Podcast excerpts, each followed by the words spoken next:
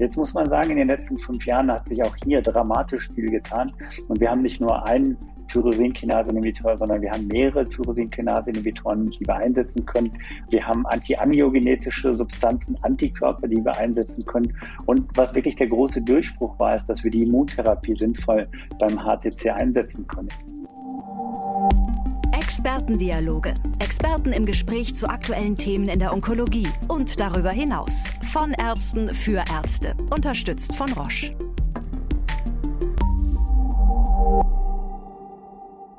Sehr geehrte Damen und Herren, liebe Kolleginnen und Kollegen, mein Name ist Arndt Vogel, ich bin leitender Oberarzt hier an der Medizinischen Hochschule und spreche heute mit meinem Kollegen, Herrn Professor Hinrichs, Oberarzt am Institut für Diagnostische und Interventionelle Radiologie, ebenfalls hier an der Medizinischen Hochschule. Und unser Thema ist das hepatozelluläre Karzinom. Wie Sie wissen, das HCC gehört in Deutschland zu den eher seltenen Tumoren, aber weltweit ist es einer der häufigsten Tumoren und was man auch sagen muss, es hat eine sehr schlechte Prognose und die Inzidenzraten sind im Prinzip ähnlich wie die Mortalitätsraten. Das heißt, die meisten Patienten, die ein HCC entwickeln, werden an diesem Tumor auch leider versterben. In aller Regel entsteht der Tumor auf dem Boden einer chronischen Lebererkrankung, einer Leberzirrhose bei über 80 Prozent der Patienten. Und wir kennen eigentlich recht gut die Risikofaktoren, die mit der Entwicklung eines HCCs vergesellschaftet sind. In erster Linie und in der Vergangenheit insbesondere waren das die viralen Lebererkrankungen, also insbesondere die Hepatitis B und C. Und jetzt sehen wir einen Wandel. Auf der einen Seite, weil wir mittlerweile sehr effektive Therapien für die Hepatitis B und C zur Verfügung haben. Die Hepatitis C können wir sogar heilen. Und auf der anderen Seite sehen wir eine Zunahme des metabolischen Syndroms. Und wir wissen, dass die Insulinresistenz und der Diabetes Risikofaktoren für ein HCC sind. Und zudem ein anderer Risiko, der übermäßige Alkoholgenuss nimmt auch in vielen Teilen weltweit zu, sodass wir hier zwei neue Risikofaktoren haben, also insbesondere die nicht alkoholische Fettleber-Hepatitis. Bei der Hepatitis ist immer noch das Risiko höher für ein HCC als bei der reinen Fettleber und die alkoholische Fettleber-Hepatitis.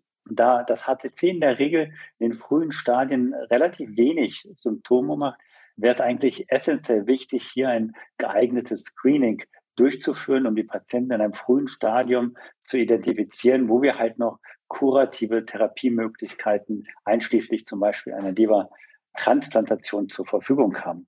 Screening ist ein interessantes Feld und wir wissen, und wir werden darüber gleich noch etwas mehr im Detail reden, dass wir das HCC allein aufgrund der charakteristischen Bildgebung diagnostizieren können. Also einer der wenigen Tumoren, wo wir zumindest für eine Zeit gesagt haben, wir müssen nicht zwangsläufig eine histologische Sicherung anstreben, ähm, sodass auch hier die Frage ist, können wir über die Bildgebung und vielleicht auch Tumormarker ein effektives Screening erreichen? Und vielleicht wäre hier meine erste Frage an Jan Hinrichs, Screenings mittels Ultraschall, wo siehst du da so die Probleme und vielleicht auch die Hindernisse, dass wir es wirklich auf großer Ebene breit einsetzen können? Oder ist es ein sehr effektives Tool, um Patienten im frühen Stadium zu identifizieren.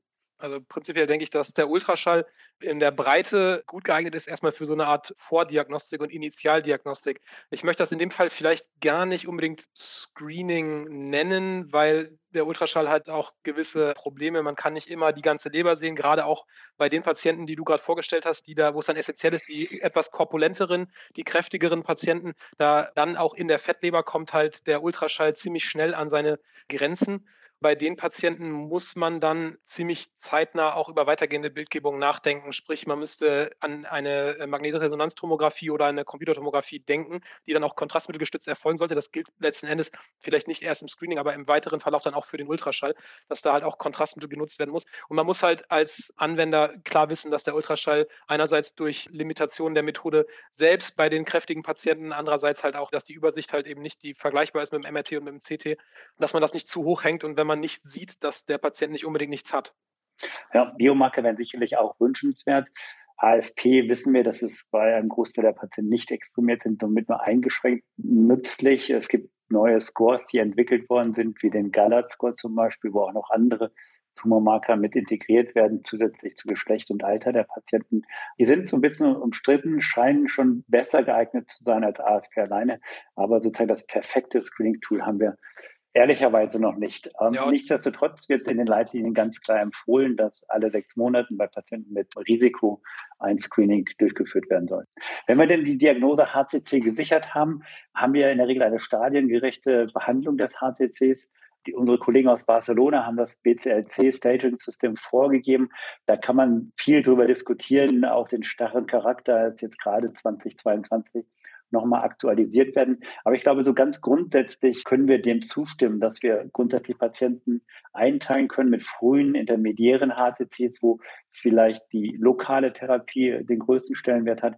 Und dann Patienten, wo wir größere Tumore, multiple Tumore haben, extrahepatische Metastasierung, wo wir dann eher vielleicht an die Systemtherapie denken. Vielleicht, Jan, aus deiner Sicht sozusagen die Chirurgie entscheidet der Chirurg, ja, ähm, wenn er operieren kann und es ist machbar und der Patient von seinem Allgemeinzustand, Leberfunktion etc. geeignet ist, in die Operation einwilligt, dann würden wir ja sagen, wir lassen ihn operieren. Ja. Bei der transarteriellen Chemotherapie, da kommen wir jetzt zu eher multilokulären und tendenziell etwas größeren Tumoren, sollten auch nicht zu groß sein. Man muss die Leberfunktion im Auge behalten, damit man Sequenztherapien weiter einsetzen kann. Das sind Sachen, da müssen sich die Interventionsradiologen, die das anwenden, dem bewusst sein. Die Patienten, die werden nicht mehr wie früher bis zu ihrem Tod quasi mit Tarze versorgt, sondern wir können mittlerweile mehr machen und mehr leisten.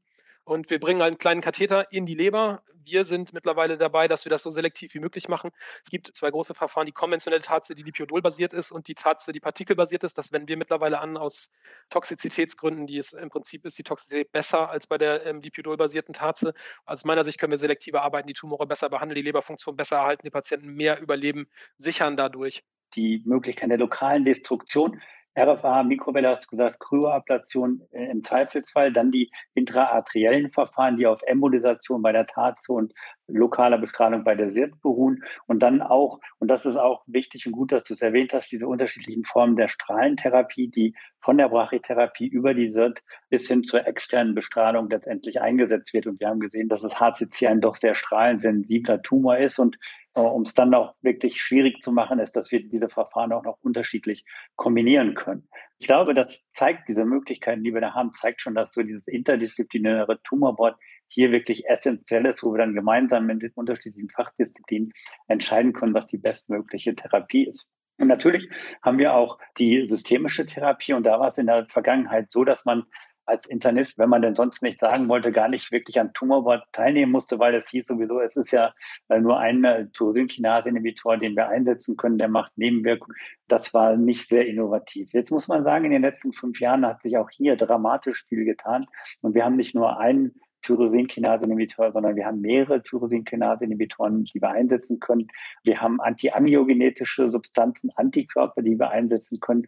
Und was wirklich der große Durchbruch war, ist, dass wir die Immuntherapie sinnvoll beim HCC einsetzen können. In den großen Studien war die Mono-Checkpoint-Inhibition letztendlich den Tyrosinkinase-Inhibitoren nicht überlegen im Sinne des Gesamtüberlebens, zeigte sich aber schon, dass eine Subgruppe von Patienten durchaus einen bedeutenden Nutzen dieser Therapien hat, die auch in der Regel gut verträglich waren.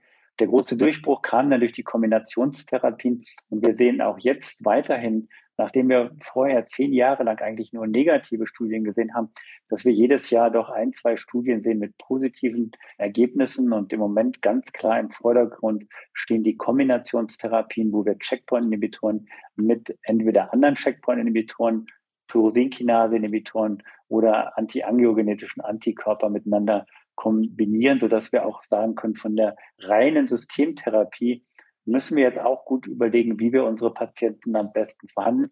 Wenn jetzt einige der positiven Phase 3 Studien auch zur Zulassung der Medikamente führt, haben wir drei, vier Erstlinien zur Verfügung, mehrere Zweitlinientherapien zur Verfügung, sodass man auch hier wirklich gut überlegen muss, mit welchen Substanzen man anfängt und in welcher Kombination letztendlich man die Patienten therapiert. Und wenn man so viele Optionen hat, nicht nur an lokalen Therapien, sondern auch an systemischen Therapien, dann wäre es natürlich wunderbar, einen Biomarker zu haben. Ja, ein Biomarker im HCC, da wird es halt schwierig, so, ne? außer AFP, wo wir wissen, dass die Patienten eine schlechte Prognose haben. So einen richtig guten Biomarker für die lokalen Therapien es ist eigentlich das CT-Bild, ja, wo du schaust, wie ist die Durchblutung, wo liegt der Tumor. Ja. Das ist das, oder was halt, wir haben. Oder halt das MRT-Bild. Also da muss man sagen, wenn man Glück hat, wird sowas Rayomics da Einzug finden. dass man halt doch in so einem CT oder MRT-Bild stecken ja dann doch viel mehr Informationen, als man sehen kann, dass da möglicherweise in der Zukunft Parameter erhoben werden können, die einem in der Richtung deutlich weiterhelfen. Wir haben jetzt ja im vorigen nur in Anführungsstrichen die interventionell radiologischen Therapien kombiniert. Man kann natürlich auch die Therapien mit der Immuntherapie zum Beispiel kombinieren. Haben wir auch gesehen, dass es da durchaus Patienten gibt, die sensationell gut ansprechen. Auch das wird ein weites Feld werden, wo es halt ähm, weitere Forschungsergebnisse geben wird und wo man auch dann den Patienten wahrscheinlich noch optimaler behandeln kann. In der Präzisionsonkologie nutzen wir ja häufig genetische Alterationen als Biomarker, um Patienten zu identifizieren, dass sie von der einen oder anderen Therapie profitieren. Das haben wir beim HCC leider noch nicht. Obwohl wir eigentlich nur molekulare Substanzen einsetzen, haben wir keinen molekularen Biomarker für die Patientenselektion. Deswegen glaube ich, wäre es schon gut und wichtig, Patienten auch in molekulare Register einzuschließen. Ein Register ist das Platon-Register, wo eine Sequenzierung der Tumoren durchgeführt wird, die klinischen Verlaufsparameter prospektiv gesammelt werden. Und ich glaube, durch solche molekularen Register, Real-World-Daten, können wir auch einen Beitrag dazu leisten, dass wir die Therapien in Zukunft besser weiterentwickeln und diese ganzen unterschiedlichen Therapieformen auch gezielter letztendlich einsetzen können. Was denkst du noch, Jan? Was ist so die, die nächste Zukunft? Also die Kombinationstherapien hast du gerade gesagt, sozusagen Checkpoint-Inhibition mit lokalen Therapien, Radiomics kurz erwähnt. Was siehst du noch so als die nächsten wichtigsten Entwicklungen, die wir beim HCC vielleicht erwarten können in den nächsten ein, zwei, drei, vier Jahren? Ich glaube, im Moment, zumindest was die Interventionsradiologie angeht, werden kleine Schritte gemacht. Also wir selber fangen jetzt an, dass wir andere Partikel einsetzen, die noch besser normiert sind und vielleicht noch einen Ticken kleiner sind als die, die wir hatten, einfach um noch mehr Nekrose zu erreichen, eine gezielte Embolisation zu schaffen. Und wir müssen halt in der Bildgebung besser werden, besser sein. Und es muss sich, glaube ich, auch das Bewusstsein durchsetzen. Hier bei uns in der Hochschule ist das ja schon relativ gut, dass wir auch sehen, dass wir die Leberfunktion erhalten wollen. Das muss einsickern, muss sich durchsetzen. Und das sind, glaube ich, im Moment eher die Fronten, an denen gearbeitet wird. Ja, danke, dass du als Radiologe noch den Punkt mit der Leberfunktion auffängst. Das hätte ich vielleicht noch eingangs sagen können. Ich glaube, das ist in der Tat ein ganz zentraler Parameter, auf den wir jetzt immer mehr achten, dass die Leberfunktion erhalten bleibt und dass wir die Therapien so einsetzen und dass wir dann auch den bestmöglichen Nutzen für die unterschiedlichen Therapien haben. Wir sind mit unserer Zeit weit fortgeschritten. Ich freue mich über Ihr Interesse an diesem heutigen Podcast und bedanke mich auch im Namen meines Kollegen Professor Jan Hinrichs aus der Medizinischen Hochschule für Ihr Interesse. Expertendialoge. Experten im Gespräch zu aktuellen Themen in der Onkologie und darüber hinaus. Von Ärzten für Ärzte. Unterstützt von Roche.